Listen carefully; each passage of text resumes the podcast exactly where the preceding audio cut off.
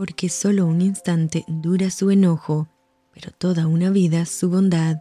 Si por la noche hay llanto, por la mañana habrá gritos de alegría. Te saluda tu amiga Merari Medina. Bienvenidos a Rocío para el Alma. Lecturas devocionales, la Biblia. Segunda de Reyes, capítulo 12. En el séptimo año de Jehú comenzó a reinar Joás y reinó cuarenta años en Jerusalén. El nombre de su madre fue Sibia de Berseba, y Joás hizo lo recto ante los ojos de Jehová todo el tiempo que le dirigió el sacerdote Joiada. Con todo eso, los lugares altos no se quitaron, porque el pueblo aún sacrificaba y quemaba incienso en los lugares altos. Y Joás dijo a los sacerdotes, todo el dinero consagrado que se suele traer a la casa de Jehová, el dinero del rescate de cada persona, según está estipulado, y todo el dinero que cada uno de su propia voluntad trae a la casa de Jehová, recíbanlo los sacerdotes, cada uno de mano de sus familiares, y reparen los portillos del templo donde quiera que se hallen grietas. Pero en el año 23 del rey Joás, aún no habían reparado los sacerdotes las grietas del templo. Llamó entonces el rey Joás al sumo sacerdote Joiada y a los sacerdotes y les dijo, ¿Por qué no reparáis las grietas del templo? Ahora pues, no toméis más el dinero de vuestros familiares, sino dadlo para reparar las grietas del templo. Y los sacerdotes consintieron en no tomar más dinero del pueblo, ni tener el cargo de reparar las grietas del templo.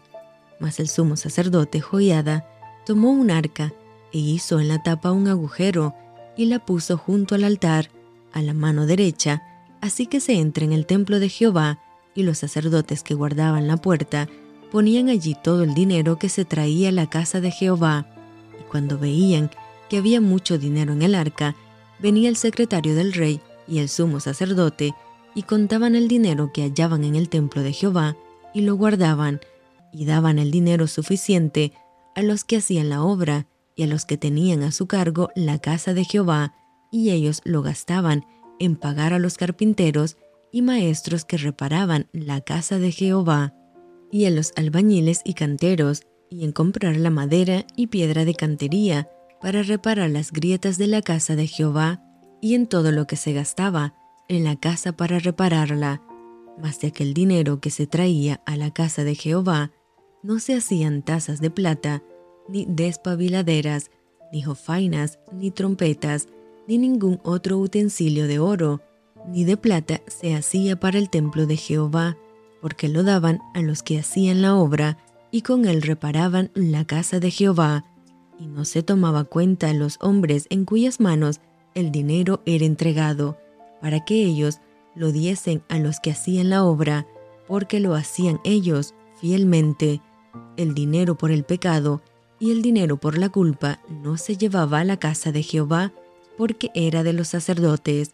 Entonces subió Asael, rey de Siria, y peleó contra Gad y la tomó, y se propuso a Asael subir contra Jerusalén, por lo cual tomó Joás, rey de Judá, todas las ofrendas que habían dedicado Josafat y Jorán y Ocosías sus padres, reyes de Judá, y las que él había dedicado, y todo el oro que se halló en los tesoros de la casa de Jehová y en la casa del rey, y lo envió a Asael, rey de Siria, y él se retiró de Jerusalén.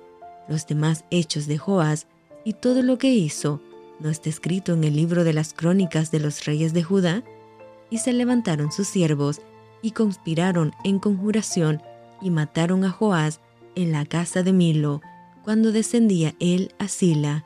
Pues Josacar, hijo de Simeat, y Josabad, hijo de Somer, sus siervos, le hirieron y murió, y lo sepultaron con sus padres en la ciudad de David, y reinó en su lugar Amasías, su hijo.